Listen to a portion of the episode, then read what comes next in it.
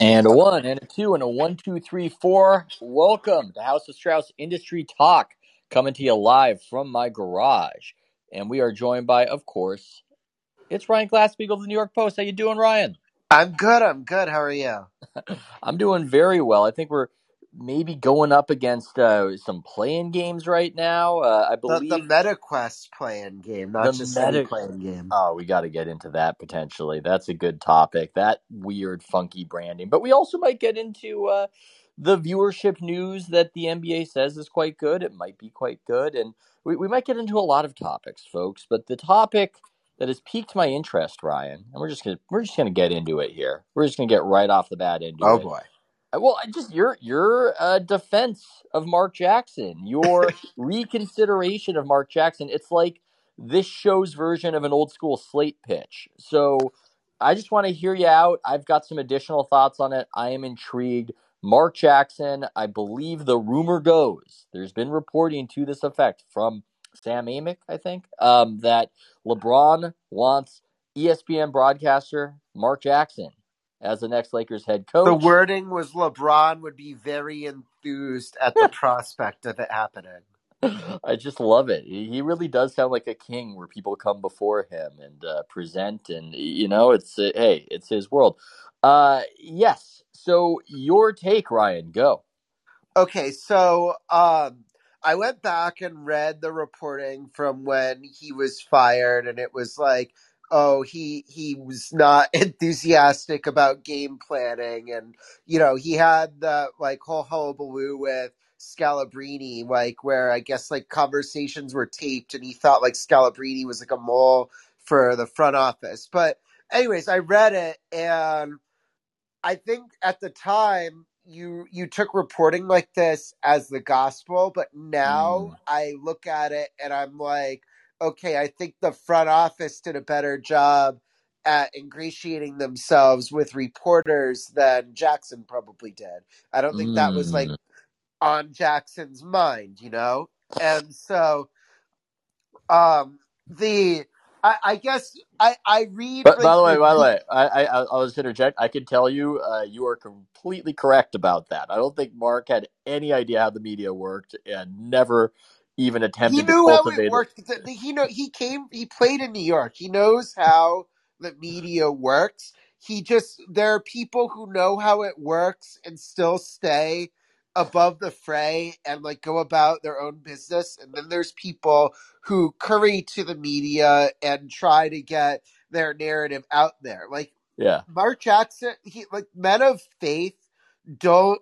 It, it, this is like generalizing, but they don't care what other people say about them as Mm. much because they feel kind of more secure in whatever their mission is. And so, for whatever reason, I mean, I guess that might be one of the reasons, but he is not somebody who ingratiated himself with the media, and that left him susceptible to only one side of the message getting out there when the you know dreaded friction happened.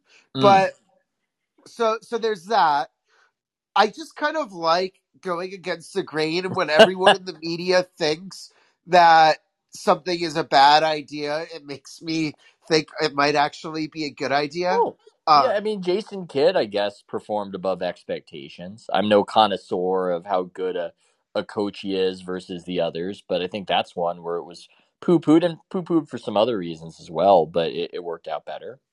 Yeah, so I don't know. I just kind of when everyone in the media thinks something, I usually try to think of reasons to think the other way. That's just because that's just kind of how I am. But the I don't think that he gets enough credit for the turnaround of that franchise. Look, there's a lot of credit to go around. Hmm. Steph Curry, Klay Thompson, Draymond Green, credit, credit, credit. Bob Myers, lots of credit. Steve Kerr, lots of credit. But I still see a slice in the pie for Mark Jackson there. Because if you remember, and you clearly do, what the Warriors were like before he got there, there wasn't any type of hope that they would have the trajectory of even, you know, getting to the playoffs, winning a series with him like they did, and then becoming a dynasty. And so the I, I don't think people realize that like Steph Curry wasn't nearly as inevitable as um, it kind of seems like in retrospect. The Oh yeah. there's that famous story where like the Warriors wanted to trade him for Andrew Bogut to the Bucks, and the Bucks were like, no, no, no, no, give us Monta Ellis instead. So you know, sometimes you get really lucky by what you want not happening, and that was clearly one of those times for the Warriors. Like they were willing to get rid of him for Andrew Bogut, and so I think that Jackson, who's like one of the best passing point guards of all time as a player, Mm. might know a little bit more about like basketball strategy than some front office people might.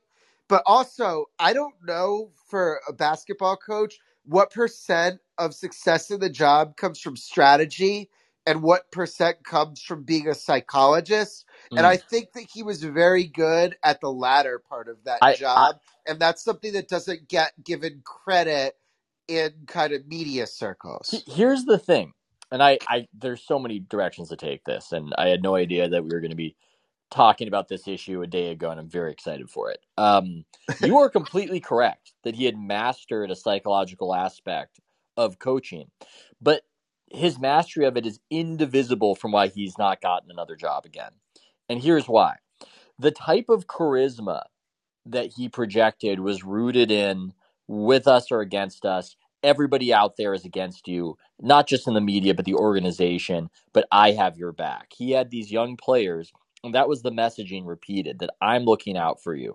I'm a player's coach. And yeah, Steph Curry flourished basically kind of having carte blanche to do whatever and run a million pick and rolls. And that's how you end up with a 54 point game at Madison Square Garden uh, with just complete just whatever you want to do find yourself actualize yourself right?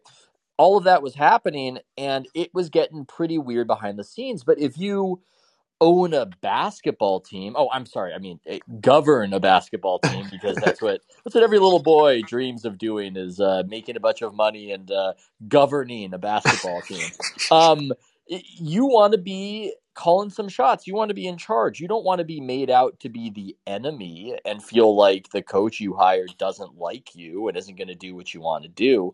And there was a lot behind the scenes uh, that went sideways. Indeed, there was an ESPN just I don't even know what to call it an expose on Mark Jackson that was going to come out in ESPN the magazine and would have come out but for ESPN ABC hiring Mark to be an announcer. So when we talk about knowing the media well and doing a good job with the media, whoever orchestrated that, be it Mark or an agent, I think did wonders for him because Well, he also became the color commentator of the NBA Finals, so they Yeah. think he's pretty good at it. But yeah, uh, yeah, just incredible timing because that story that was back a little bit more when ESPN was the voice of God, it would have uh, hit him over alleged homophobia. It was not written by me, by the way, in case anybody's thinking it was. It was I.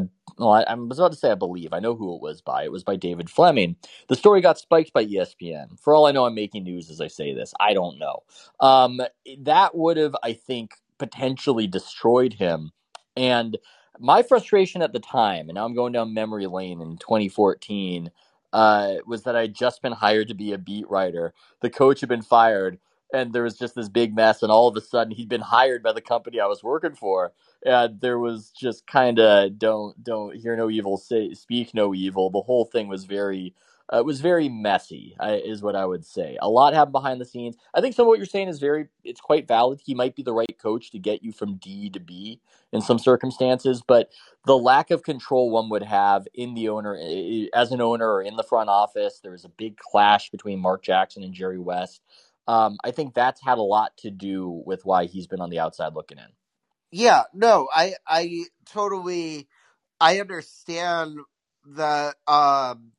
It, it's kind of like you when when someone breaks up with someone and they they bash them or whatever then it's like okay well if i get it, it it's like all these teams that keep hiring antonio brown you know like at some point you're assuming a risk but he he had that happen once so maybe there's a circumstance where he is humbled by the fact that Mm. he lost the job at the vanguard of this dynasty and then had to wait eight years for another one and has some type of self reflection about doing it differently. But another interesting nugget that I figured out when I was researching this stuff today is LeBron pushed for Mark Jackson to be the coach of the Cavs when they hired David Blatt. Um, Yes. So this is something that LeBron has been very enthused about the prospect of for eight years. Well, this is now a different topic, which is maybe Mark Jackson's the right coach for LeBron. LeBron doesn't want to be told what to do. LeBron wants to be coach and wants to be uh, given a lot of power. Um, I think he looks at Mark as somebody he could work with. And I'm not sure how many great options there are out there. I'm not sure how many people want to coach LeBron. At least Mark Jackson it seems, willing. like it's gonna um for whatever the person who I know who has a good read on this type of stuff says keep your eye on Juwan Howard.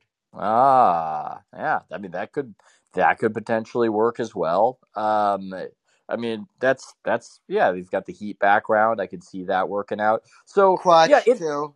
yeah. In this in this particular circumstance, it might be the best of I, I would say suboptimal options. Optimally, you would want LeBron to be 25 and uh, just accede to uh, coaching, uh, as opposed to LeBron, as great as he is, entering into middle age and uh, trying to do so much, so much beyond just just playing, which he But does. but don't you think that Mark Jackson deserves more credit than he gets at present day for the development of Curry and Thompson? Hmm. Um, I mean, deserves deserves uh, is the Clint I Eastwood know line. deserves Deserves, got nothing to do with it. yeah, deserves but got nothing to do with it. I mean, it's so hard to disentangle it because behind the scenes, what you learn when you're covering a, a, team is that there's this vast army behind the TV show that makes the thing function, and they have valuable jobs. I think the Warriors suffered for a lot of these behind the scenes people uh, moving on, right? And so, yeah, Mark would say it's him. Uh, Darren Erman, who got fired for for recording the conversations with Mark, uh, would talk about all the work he did with Klay Thompson to make him an incredible defensive player. I think there's something to the idea that Mark allowed these guys to explore their talents, and I'm not sure that Steph becomes Steph, but Klay. When it comes to Klay, I don't think Klay really flourished under Mark, and they almost traded him for Kevin Love because they didn't know how good he was. And that's quite the mistake you can make if your coach is not optimizing the player's talents. That's that's a huge one right there to miss out on the rest of Klay Thompson's career. So I don't know. I think that he's big in having helped Steph become Steph. I, I don't know if I would say the same thing for everybody else. I know that he kind of gave Draymond a leadership role, but Draymond wasn't playing the four and he wasn't becoming who he became. I think a lot of what Draymond did was by happenstance. It was, there was no strategy, no vision anybody had. Uh, he just took advantage of a situation when David Lee got hurt under Steve Kerr and he ran with it to his great credit. So I think Mark deserves some Steph credit. As far as the defense, I mean, I just remember Haralabob Voulgaris saying to me when they got Iguodala uh, that a team at that point in time with Andre Iguodala and Andrew Bogut has to be top five defense. Like it's not going to go any other way if they play the season. So, yeah, I think some credit, some credit, but it's it was a messy situation, and the fact he doesn't get any credit now. So some is more than he gets. well, So that's how life works a win there. sometimes. I mean, this is I, I had that interview with uh, Chuck Klosterman for the podcast where so much of what happens after the event defines how we view the event. You know, people might have viewed Ralph Nader's uh, campaign as noble and principled if Al Gore won Tennessee that night, right? Instead of the way it's viewed. So, yeah, what happens after uh, determines some things. And Steve Kerr winning the goddamn championship and uh, what did he win? Did he win like 16, 17 games more than Mark? I can't remember off the top of my head. That informs how people view Mark, and they don't they don't think about how Mark Jackson once said on a telecast. Uh, they look at the butterfly, they don't they don't remember the caterpillar. People don't remember the caterpillar, Ryan. All right. Um, do we want to take a call or do you want to move on to your ratings? Oh well, I, we'll we'll take a call. We'll take a call. It's, the ratings, the NBA viewership. I mean, I'm a little wishy washy on the whole thing. Jonathan, Jonathan, Jonathan is in the chat. I'm making him the next caller If I can get him. Hey, Yes. Good evening. Can you hear me? yes. Hi. Hi. I uh, I just wanted to say I enjoy your writing and the uh, call-in show. Uh, the reason why I'm a subscriber and uh, the reason why I enjoy uh, your writing and and the knowledge that you have uh, with your experience uh, uh, covering the beat and so on is because I can tell that uh, writing at the intersection of culture and politics, as you do uh, quite a bit, that you're respectful of someone, you know, like me who's interested in sports and culture, but is on the non libertarian Catholic traditionalist right, which is a, a pretty good portion of the country, maybe not Catholic, but you know, socially conservative, having opinions on some social issues that may be similar to Mark Jackson, Were, perhaps. were you in that New York Times uh, survey they did today of eight, eight conservative leading people that the media was up in arms about? Sorry, continue. Well, I, I mean, but my, my point is that we can have a conversation about, you know, the nature of the human person if we ever were having a beer together, Mm. or uh, you know, some of the things that are said in the locker room that may be considered phobic in some way. And, you know, you could talk that through. We could sit down and say, well, here's my perspective on it. And when I read ESPN, for example, about uh, the swimmer that I'll call Thomas, uh, you, you know, it, it's pretty clearly conveyed that this is what decent people think. Mhm. Don't be a bigot, right? Yep. And it's it's it's off-putting to large portions of the country and i'm sure espn doesn't care that much but i think that having this kind of respectful back and forth dialogue is important.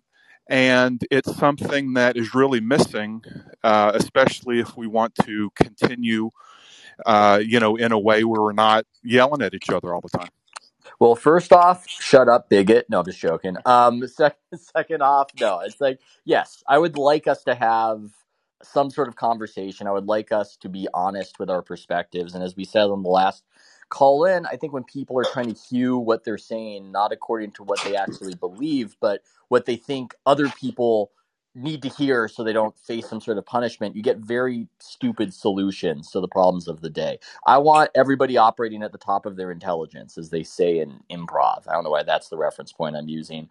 Um, that's not going to happen if people are scared. And so, at least that's my perspective on it, Ryan. And uh, you know, I, I will attempt to take Jonathan's uh, thoughtful thoughtfulness here and do a segue because he said ESPN doesn't care. Uh, do they not He care, said they Ryan? probably don't care, and I would say they definitely don't. Well, do they not care because the ratings are up? Because it's not just the NBA saying so. I think they, they recently said that they had this excellent quarter, the best in however long. I suspect, I think, as you do, that there's some juicing happening, but are uh, happy days back at the worldwide leader? Well, they're definitely back because all you you know how you know whether the happy days are there or not is by reading their spending. So they've not only just gone on and really absurd live rights purchasing binge over the last several years. Like they added, they monopolized the UFC, they have monopolized the SEC, they got the NHL back, and they got into the Super Bowl rotation with the NFL. So they've been spending on rights, which has yielded spending on talent. They Mm. spent like I don't know. I think Andrew Marchand said it was like a quarter billion dollars between Aikman, Buck, Woj, and Schefter that they've committed to four talents over the next decade or whatever. And so, yes, happy days are back at ESPN because they've only fortified their live rights over the last several years. Yeah, they've got a near monopoly. It's not quite a monopoly, but they've got a near monopoly on sports rights. And that's an advantage you can have when you've got Disney behind you and you've kind of uh, got a limitless checkbook. I know that we've had some astute callers think that or say that this is a bubble and it's going to burst at some point. Um, you know, I don't I really don't know what the NBA TV rights are. I, I, I know that uh, some outfit that would know projected that it would be uh, twice, twice the last one. Which, yeah, given inflation, I don't know if that that really blows me out of the water. But Yeah, I think that money's worth half as much per dollar yeah, so there is was that. they did the last one. So doubling it isn't substantially impressive. Yeah, but it makes for a good press release. Um, do you want to talk a little bit before we take some calls? Oh, JF's there. I know JF uh, has some thoughts on the bubble. Um, the thing I wrote, uh, it, I wrote something on Friday about the viewership juicing. I'm not accusing ESPN of doing this. I want to be clear. I don't have any evidence that they're doing this. There is some evidence to say that NBC did it uh, for the Super Bowl to uh, quite a large degree. I, I would argue. I didn't even notice that until you pointed it out, by the way. And I like try and figure out these spins, but go Oh ahead. yeah. Uh, I didn't know in the whole fog of the event. I didn't know at the time. It just came from other people noticing it and reading up on it that this is this is happening. And I I think it, I so I wrote I wrote the article. There were a lot of numbers in it. Sometimes it's hard to have the numbers harmonize with some sort of narrative. Um, and so I just wanted to talk a little bit more about it because uh, the idea behind what I wrote on the Substack, House of Strauss Substack, subscribe subscribe today, uh, is that we're entering into a new period where these um, broadcasters just make up their own ratings, or at least uh, wildly exaggerate them, and that's new. I know it sounds maybe to the cynical that this just is how it always was. This is this is new. There's something happening under the surface where the broadcasters are saying that Nielsen screwed us, so screw Nielsen. We're going to uh, give our own data points. And a lot of this is, I think, done through streaming because it, for a lot of these broadcasters, there's no way to see what the streaming numbers are. So they add the streaming numbers to their rating. They come out with a press release, and the biggest publications are taking that version of the narrative. And so it's just creating, I think, a crazy circumstance where there are TV shows that are perhaps obscure that are being touted in the New York Times as one of the most watched shows on TV. Euphoria was an example I cited. Uh, other people have cited it, where the New York Times has referred to it as one of the most watched shows. HBO has touted it as its most watched show other than Game of Thrones, I think, uh, or I'm trying to the second most watched show other than Game of Thrones. When it goes live on HBO, 254,000 people are watching that. I mean, what is it? Is that the population Yeah, of it gets Lubbock, like Texas? around John Oliver's numbers. Yeah, two hundred fifty-four thousand, and then people go, "Well, the streaming up, up." Eh, Look, there are about twelve million people who have uh, who have the HBO Max. I, I know there are other ways to access it, but you're going from that pool.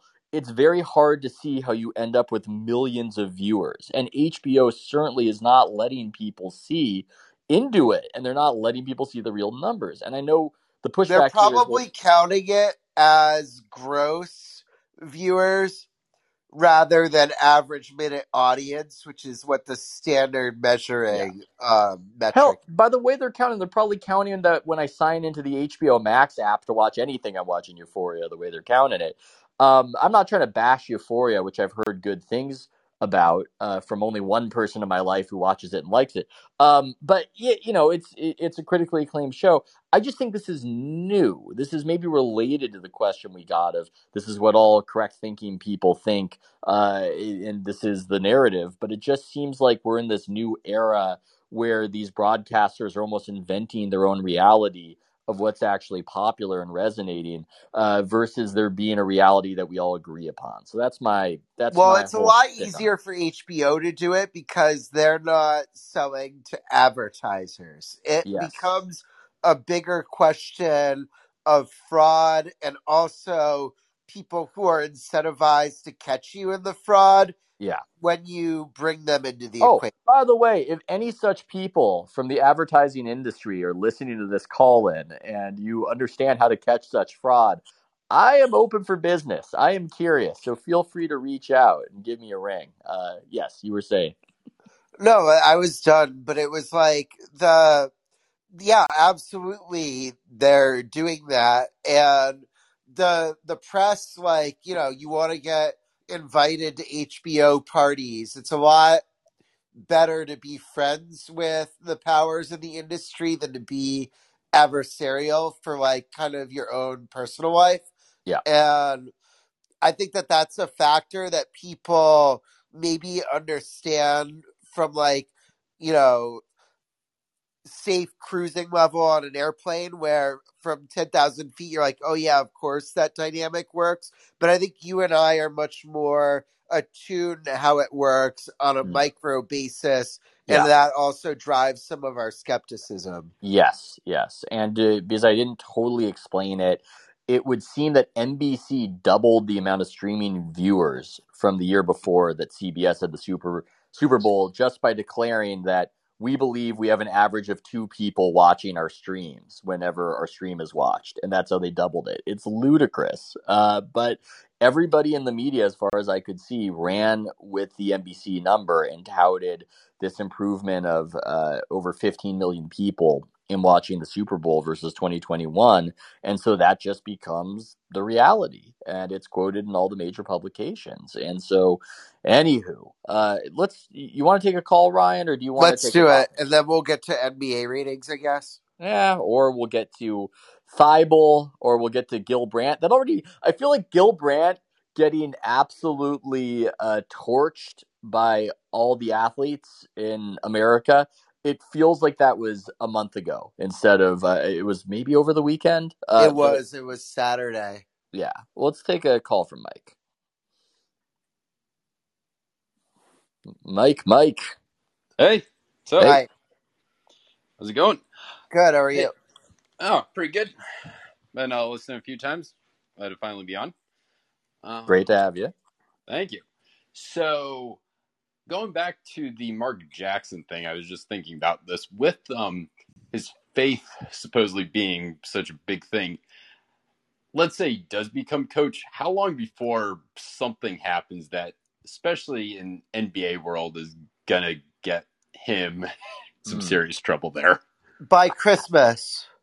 maybe by Christmas. That late? it's a good question.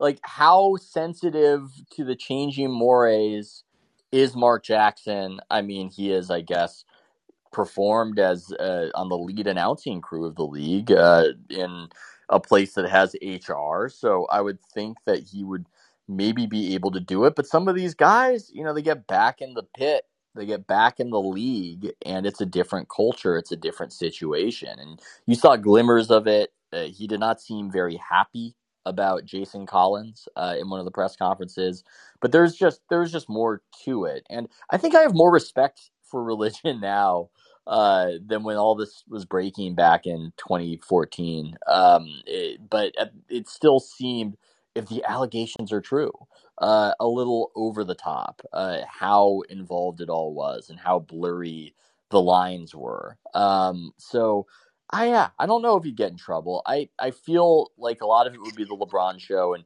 hell, he might. Here's the thing: he He'd wouldn't get in Frank- trouble because people would be looking for it with him maybe in a way but- that they're weirdly not with him as an announcer.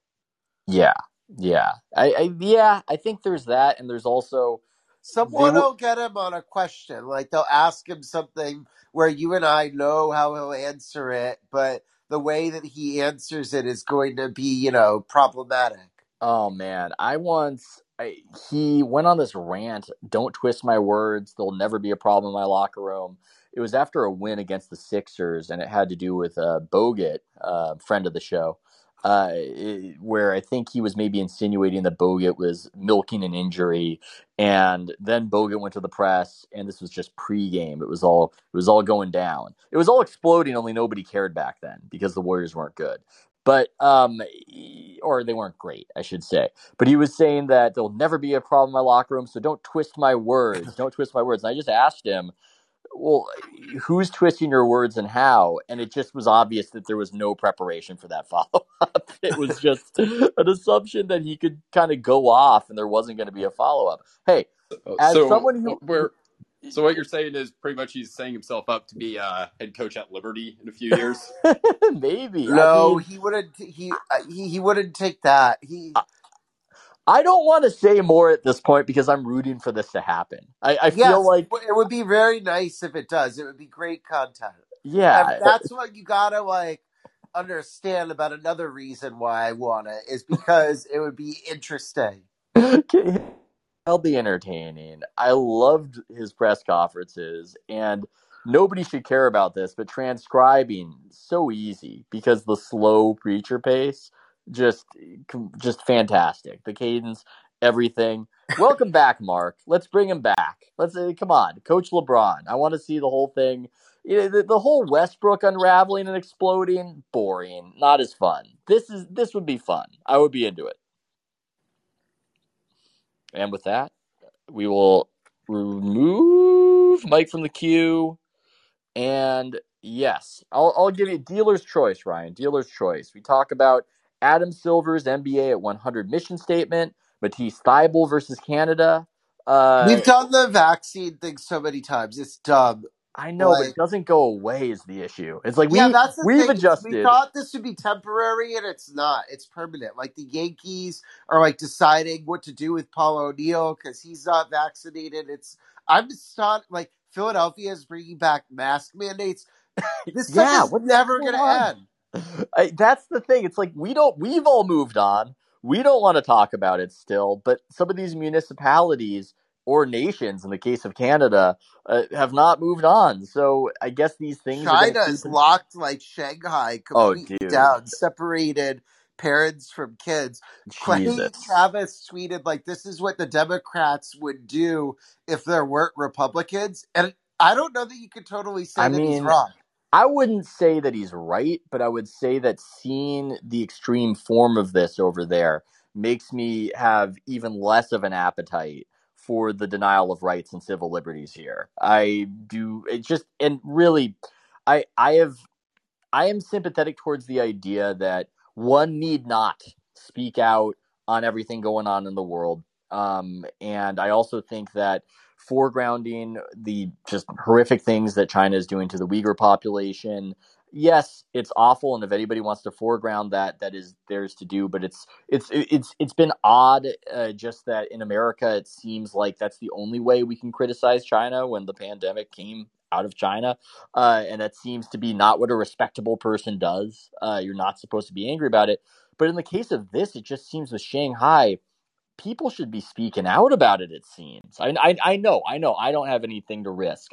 I don't have anything on the line. I know it's easy for me to say, but this is one of the biggest cities in the world, and this is horrific. If the news coming out of there is even close to Even being accurate. NBC is ripping them. When that's happening, you know it's real and bad. Yeah, I mean, it is. I watching it. I just wonder eh, to maybe this can go into the Adam Silver conversation. How bad does this have to get for the major corporations that have an economic concern in this country to say something? I mean, this is Shanghai. This is one of the world's biggest cities, uh, and it just. I don't know. yeah, I don't. it's like 26 million people or something that are just locked in their houses. It's and Like I they can't get medicine.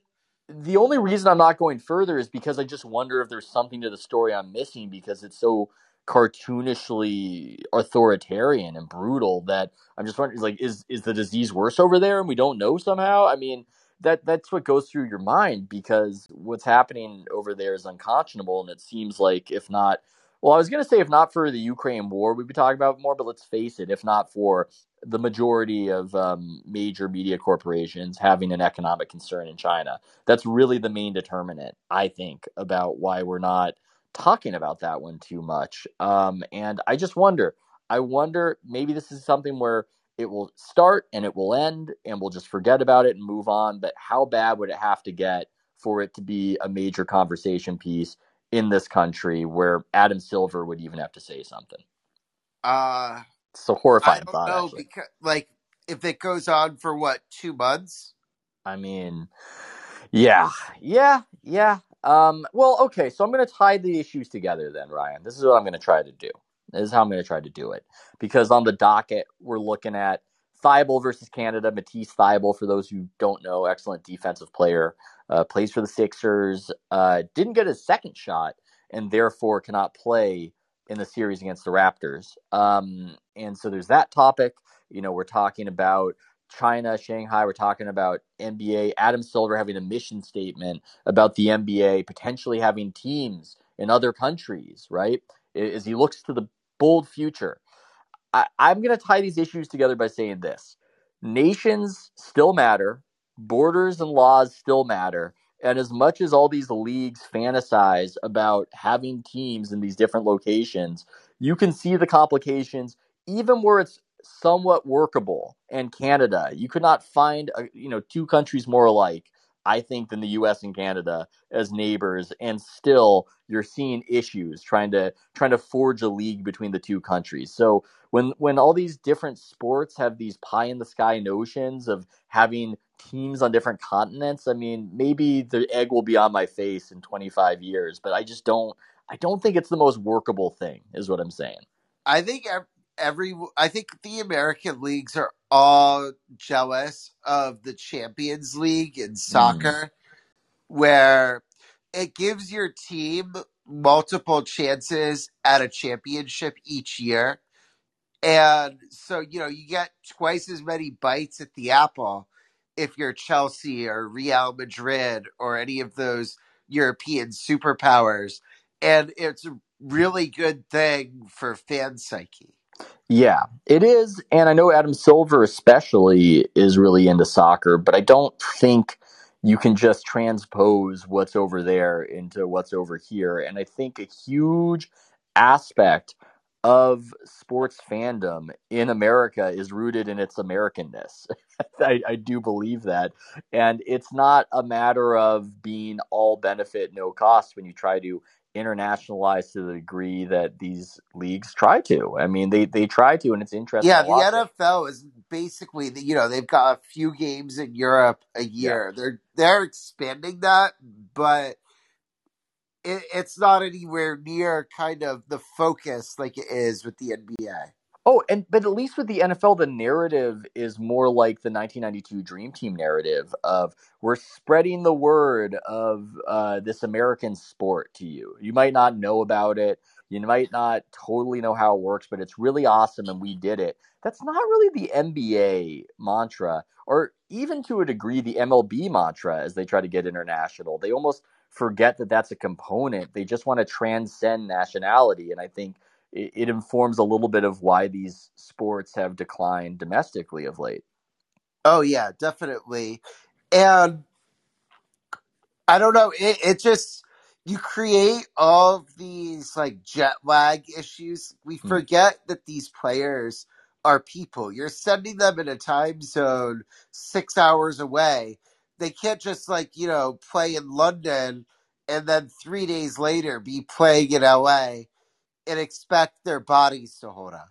Yeah, I mean Adam Silver in his NBA at 75 statement envisions, I guess, a future air travel world where it will be so easy. And I, hey, you know, I guess crazier things have happened, but you and I both feel the same way on this, which is eh, try to just eh, do do good at home, do good at home, and then maybe broaden out. You know, it almost seems like them, and we don't really give the MLB enough shit. I think on this uh, call in, but both those leagues, in a way, to avoid the domestic decline, almost look out into the horizon um, instead of staying solid.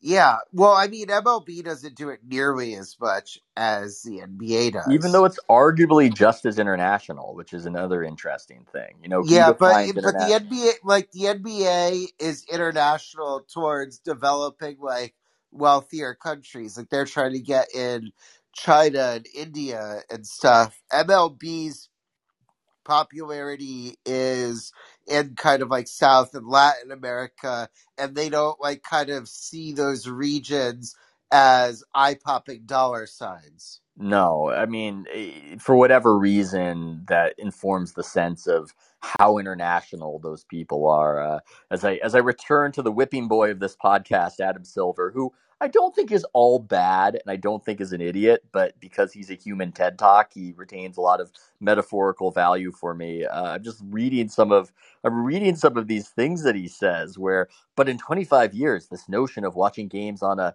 screen in quotes in scare quotes may be irrelevant.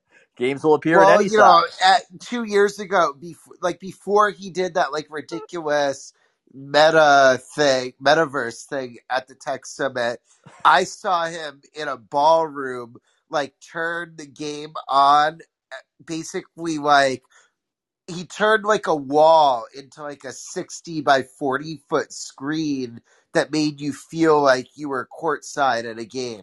And it Ooh. had like a bit including bill murray. But um like i think that's like kind of his vision is just like transposing it onto like whatever big wall where you exist but i don't think that that's actually that much of a distinction from a screen Yeah, I mean, now I'm a little intrigued. I mean, if it's like uh, help me Obi Obi Wan Kenobi kind of hologram, I mean, that's kind of interesting. I would give it a whirl. I would give it a shot. But I also think that people are kind of used to watching that side angle on their TV of a game. That's how they know how to watch a, a sports game. And I, I, I'm not sure how many people are going to adopt this difference. And it just seems it just seems in keeping with what you hear from Mark Cuban. And we need to TikTokize it. We need to do this. We need to do that. And meanwhile, everybody's waiting around going, uh, "Can you make the players show up and like yeah how about how about the players play in the games that like people pay hundreds of dollars in tickets for to say nothing about what the TV networks pay to air them. Yeah, Um, yeah. It's uh, yeah. People don't like this hologram of Damion Lee playing instead of Steph Curry is amazing.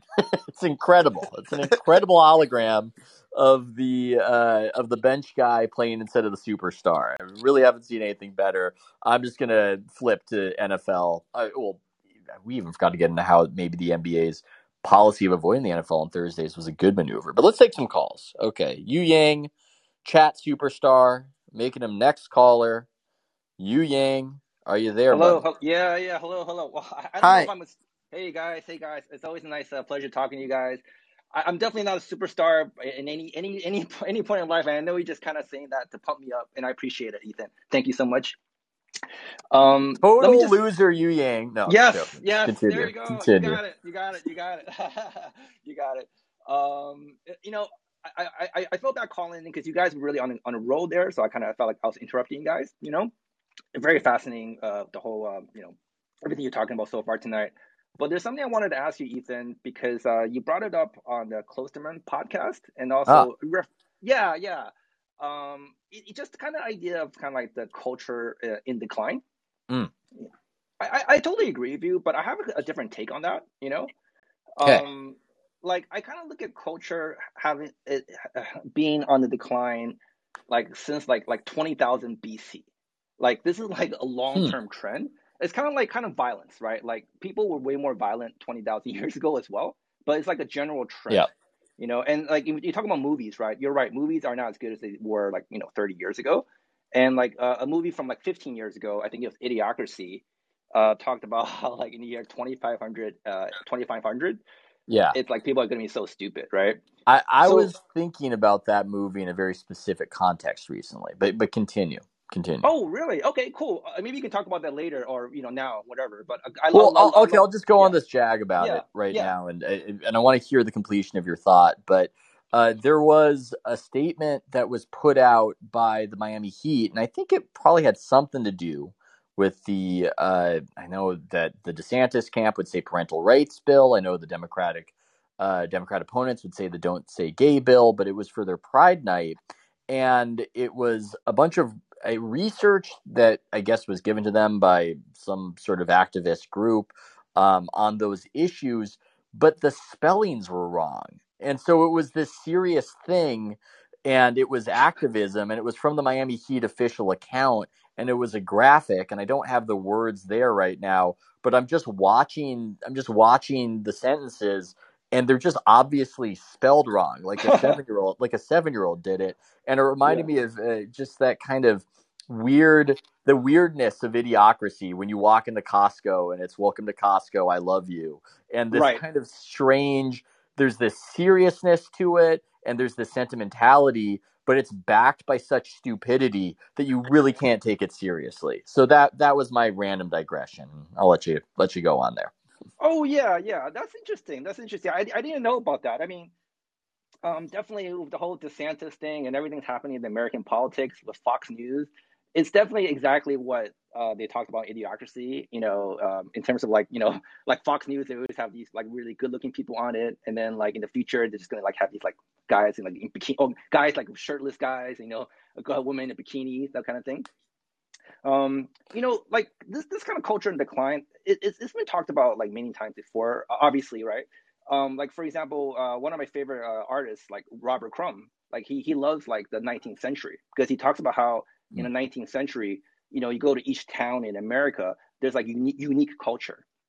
So I think that's kind of like you know you go to you go to any small town in America, they'll have their own music, they'll have their own kind of traditions, customs, Whereas like nowadays, you travel around the world, there's like a Starbucks in every major city in the world. How long so, do you think you could last in the 18th century? I don't think I can make it three days. I'm just you know, so reminded of Midnight in Paris with that Owen Wilson character, such a nostalgist, and the whole time he's just so enamored with the expats of the 1920s. Like, wow, I just talked with Ernest Hemingway. Gloria Steinem, and it's oh, it's just amazing. Wow, and that that movie. I actually enjoyed that movie, but yeah, I don't know. It would be interesting for a few days until you need a dentistry. It was my it was my initial well, no, thought. Well, no, that's the thing, right? So like, I'm very I'm very much a futurist, and I'm very optimistic. So so to answer your question, Ryan, um, I I would never want to live in the 18th 19th century or even the 1950s. Like I want to live as, as close to the future as possible because you know the thing about mm. the past is that like you know the medicine wasn't as good. Um you you can get you get messed up really easily. Uh you, it's hard to recover from injuries. And also entertainment wise just in my lifetime like i remember as a kid i used to be really bored like in the 80s like there wasn't much to do. Mm. I, I, haven't been well this is like but but but maybe you need to be bored is the other thing. I, am now I'm going into crazy directions. Now, I here I'll, I'll, give one I'll give one quick thought on this, and I'm not sure how applicable it is, but I I tend to agree with you that things tend to get better, right? But I also think we need to be cognizant of the things we lose as we progress, and I'm just reminded of I'm reminded of Camille Paglia talking about how back in the day women lived in a village setting and they were surrounded by aunts and aunties and grandmothers and people were as extended families, you know, raising kids kind of collectively, which I think she and this um, out in the sticks somewhere actually was experiencing. And she was saying, look, we can't go back. We can't go back to that. But we need to recognize that we lost it and we, we need to recognize that there's a void there. And I think part of the problem um, as we progress a lot of the time is that we're not even acknowledging that we've lost anything as we as we've moved forward and we're just pretending that there are no voids. And so maybe that's too dorm room stoner i don't know but that's that's one idle thought in response to what you're saying.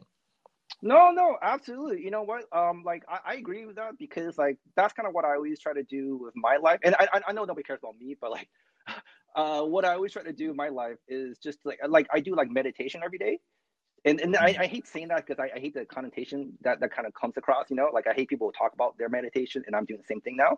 But like for me, doing that is just to kind of like just to to to, to be to be quiet.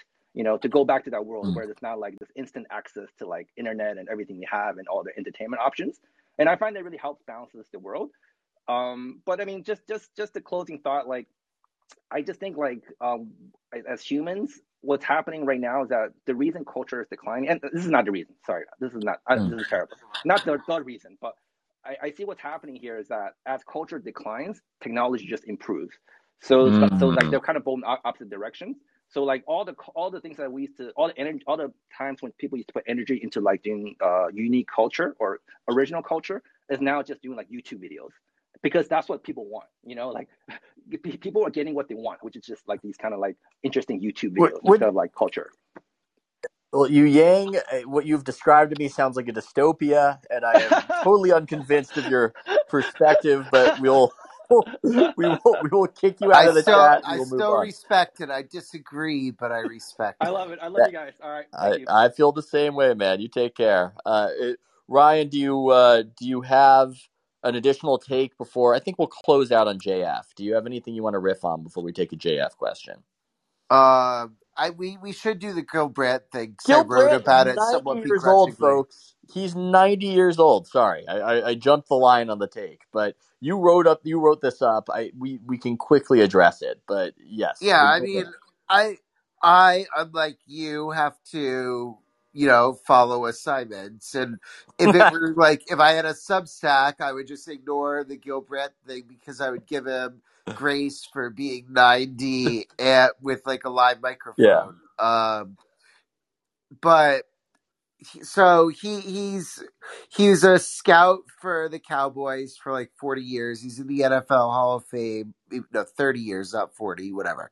Um, he right after Dwayne Haskins died, he started just citing all of like these character concerns he had about him stemming from the NFL draft, which like whether or not they're real, just you know, keep no. eh, I don't know why they needed to bring him on to discuss this, but Yeah. that's kind of where we were. And Yeah. So he he said of Haskins, he was like a 24 year old former Ohio State quarterback. Um, he he he'd been in the NFL the last couple few years, but had kind of like struggled as a player.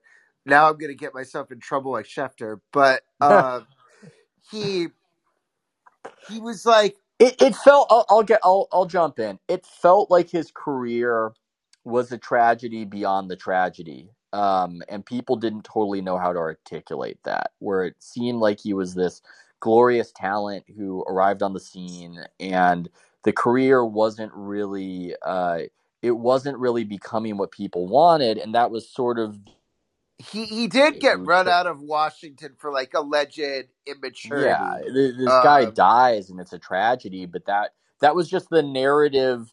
If you had to just one one thing you know about him as a casual football fan, that would be the thing. But that was not the the tool to reach for in the uh, in the aftermath No, you just have to say the quarterback of the Steelers uh, got hit by a car and died.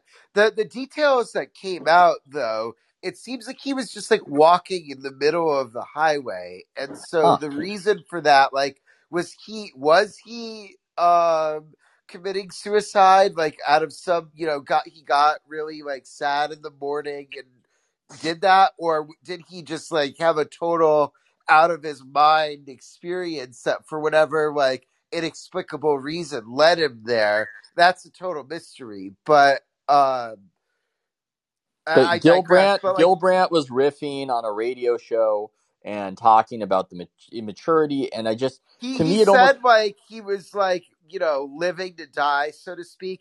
And then he ripped him for leaving college early a year early even though like people like him told him not to. And he's like maybe if he didn't do maybe if he stayed in college one more year he'd still be alive. It's just like totally yeah. wild things to say because you can't if you're if you're like the equivalent of a lottery pick in the NFL, you have to leave to get that money and make your second contract a year earlier. It's like very simple economics of how many hits you have in a body. No, you don't have to. You don't. You, maximize a you, short you don't have to sell me on that, and that and that's why it pisses people off. It's because if you don't, it's easy to tell somebody, "Hey, you should turn down millions of dollars that you could be making right now. You should turn that down because you're going to learn a lesson about life." I mean, that's yeah. It's it's but the but the main It, it was a ridiculous thing to say, but he's also not somebody like he doesn't have power. You no. people getting mad at people who don't have power for what their bad opinions are is a totally like just it, it's this Well, loop that doesn't Well, lead and we're not, and we're not setting the scene, but there were a ton of pro athletes who just went at Brandt, and I don't And know. Schefter, I don't know if they were Schefter. I think is a little bit different of a circumstance because he is he does have power. Well, he has power, and he is not in the winter of his life. There was just something to. We're really watching people go crazy on this 90 year old, and it speaks to the flattening dynamic of Twitter and how everything feels like the same thing, and a 90 year old feels like a 30 year old when you hear or you read the comment. Versus if you were just at a table with this guy outside a coffee shop, this is where I encounter the older people.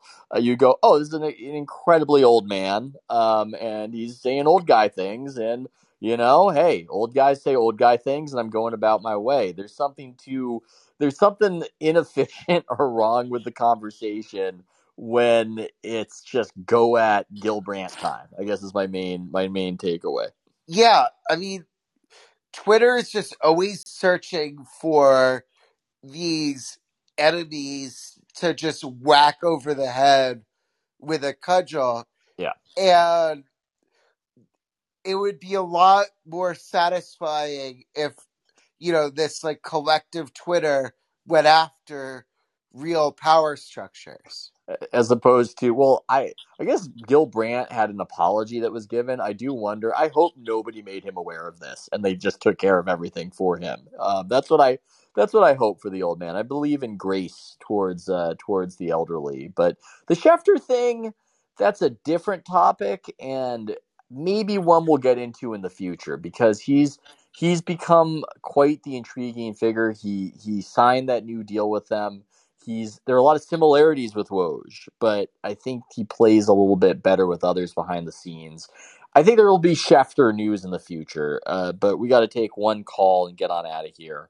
Uh, let's, you know, Ethan call- Ryan. how's hey? JF.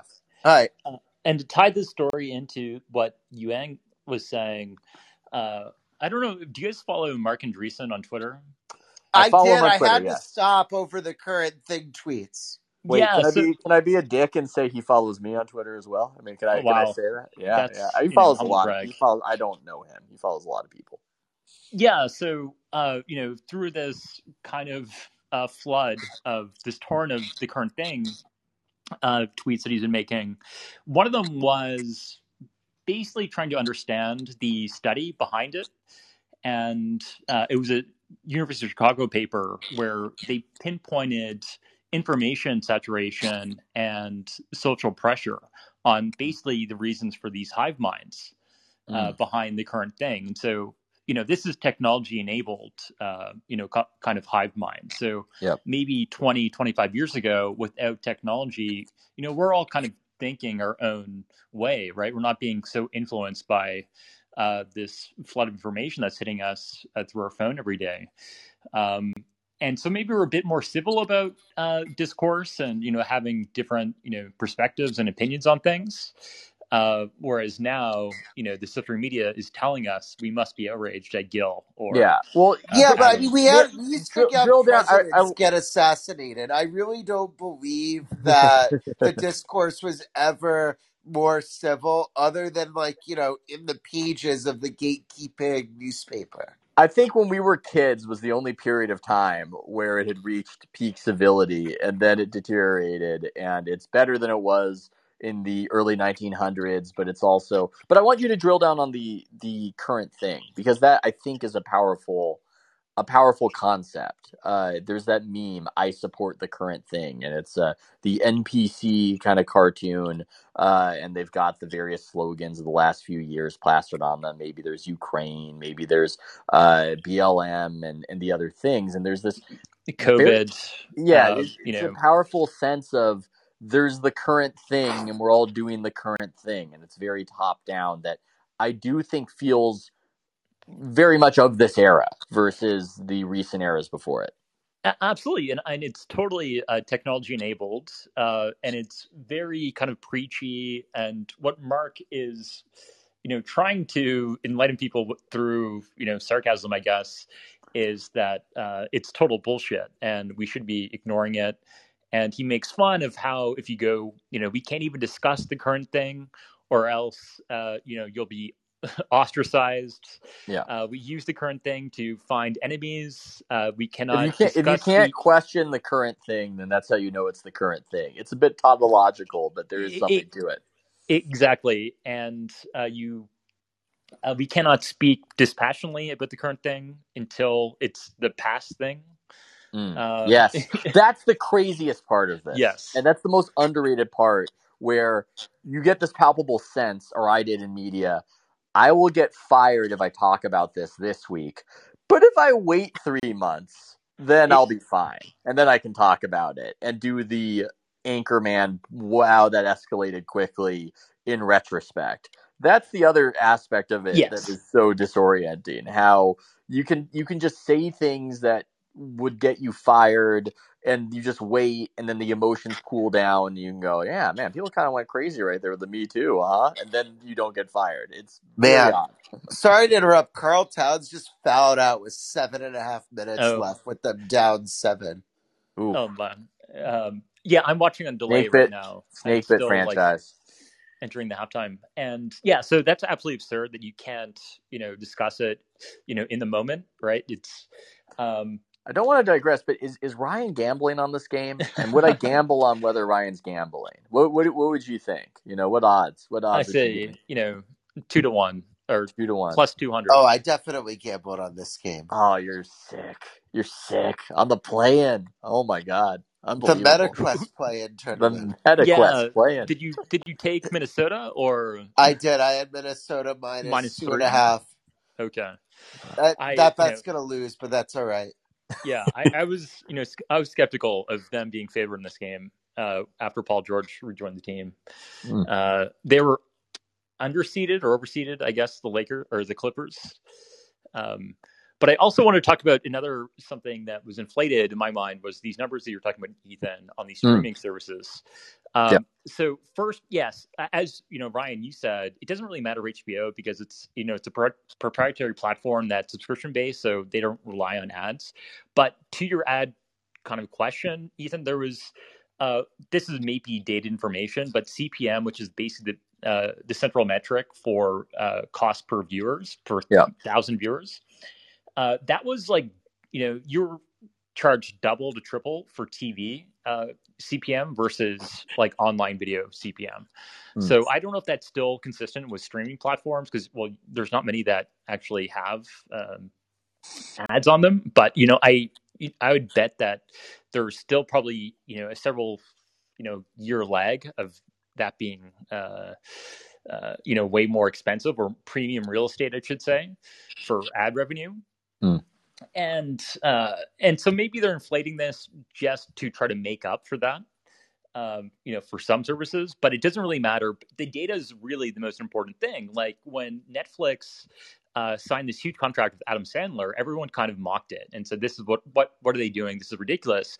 But they knew how well Adam Sandler movies were streaming on their services, right? Because it's Yeah. proprietary information that they did, and you know, I'm sure they had like a huge ROI on the deal Oh. they did with uh, Adam Sandler and all those flicks that they Well, made. you, you you remember that with the whole Chappelle controversy, it became this big deal that uh, the activists against him leaked the data on how popular the specials were. and yes, how exactly. and, and the arguments they were making. And what I don't like about how it's hidden, though I understand the dynamics behind it, is just as somebody who likes history, somebody who enjoyed the Klosterman book, um, I want to know how popular things are. That's that's really good to know when you're trying to understand a culture and understand how it's moving. But yeah, I'm digressing a little bit from the economic concerns that that you were talking about uh, that these companies have. But yeah, it's it's fascinating. It's And it's a fascinating topic.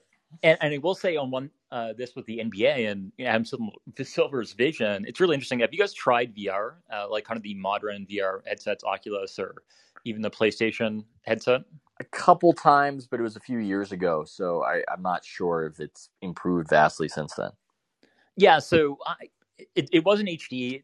These new generations are definitely amazing, and I I had the courtside experience for just a clip for the NBA, and it's phenomenal. It's absolutely hmm. you know astounding. But what's crazy is they NBA had a partnership with Samsung like maybe five years ago with their uh, headset, but it was just like the Samsung Galaxy inside of a like a, another two hundred dollar headset. Yeah. and the it is such a threat to the live product itself. Like, who's going to go to Mm. arena and sit in this 300 level when you could stay home and put on this headset and sit courtside where you're getting, you know, That's such so an funny. amazing experience. And same with you know television, right? So it undermines the live product. And he's he was mentioning like, oh, it's so wonderful. There's 20,000 people in the arena, and like this is what Mm. it's all about. Blah blah. blah. You can't have both, and that's why they're so reluctant to actually make this. Like the technology's there, they could put a 3D uh, camera um, you know baseline and you can see all this action like you're you know in person That's but they so, won't do it It's so, So- funny that it's too good that it will then deplete the process of the atmospherics that that make it. Well, that's already so happened with the big TVs. Like, yeah.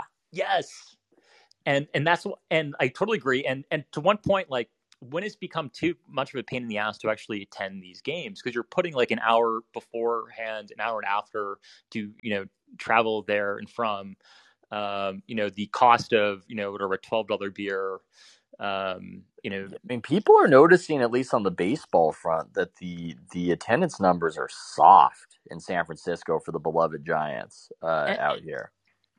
and same with the nba over the season you, you've you know Yeah. you've talked about it, you've written about it, and uh, I, I saw the final attendance numbers that they released, and of course, these are you know the most inflated. Yeah. Like I saw one game, the Raptors were playing against uh, the Pelicans, and that arena couldn't have had more than four thousand people in it. Yeah. Um, there's zero chance. It was you know ninety percent empty seats. You know, in the lower bowl, it was absolutely absurd. But uh, uh, that that's it. I just wanted to get two cents in there. But Well, uh, th- those were two great cents, and I, I this is an awkward way to close out. I have some thoughts on the current thing. I have an article coming out, perhaps tomorrow. Perhaps tomorrow. Um, I have a theory on what might break the current thing, uh, and it's a technology that is being uh, has been used for about the last ten years. I feel like it's just under the noses of everybody in media, and I think it's gaining a lot of steam underneath the surface, and it is the very thing that will uh, cause the prefer- uh, the preference cascade. So that is my tease uh, for Ooh. the article coming out. I'm intrigued. Yeah, there you go. Then I did my job, uh, as did all of you by listening and by asking questions. Uh, Ryan, do you have anything to plug on the way out? Um, no, your, your, my- your bets. Your bets. You want to plug your bets? Uh, you know, if I could get this Timberwolves minus two and a half, it really none of my individual bets matter anymore. Like I'm up enough on these apps that, and I'm like confident enough in my systems that I really don't get anxious about them. Actually, it's crazy. Well, uh, I wish you all the best. Uh, spectacular job by you, Ace Rothstein, over there. Uh, and uh, to all of you, stay safe and until next time. Enjoy the NBA playoffs. Thank you. Talk soon. See ya.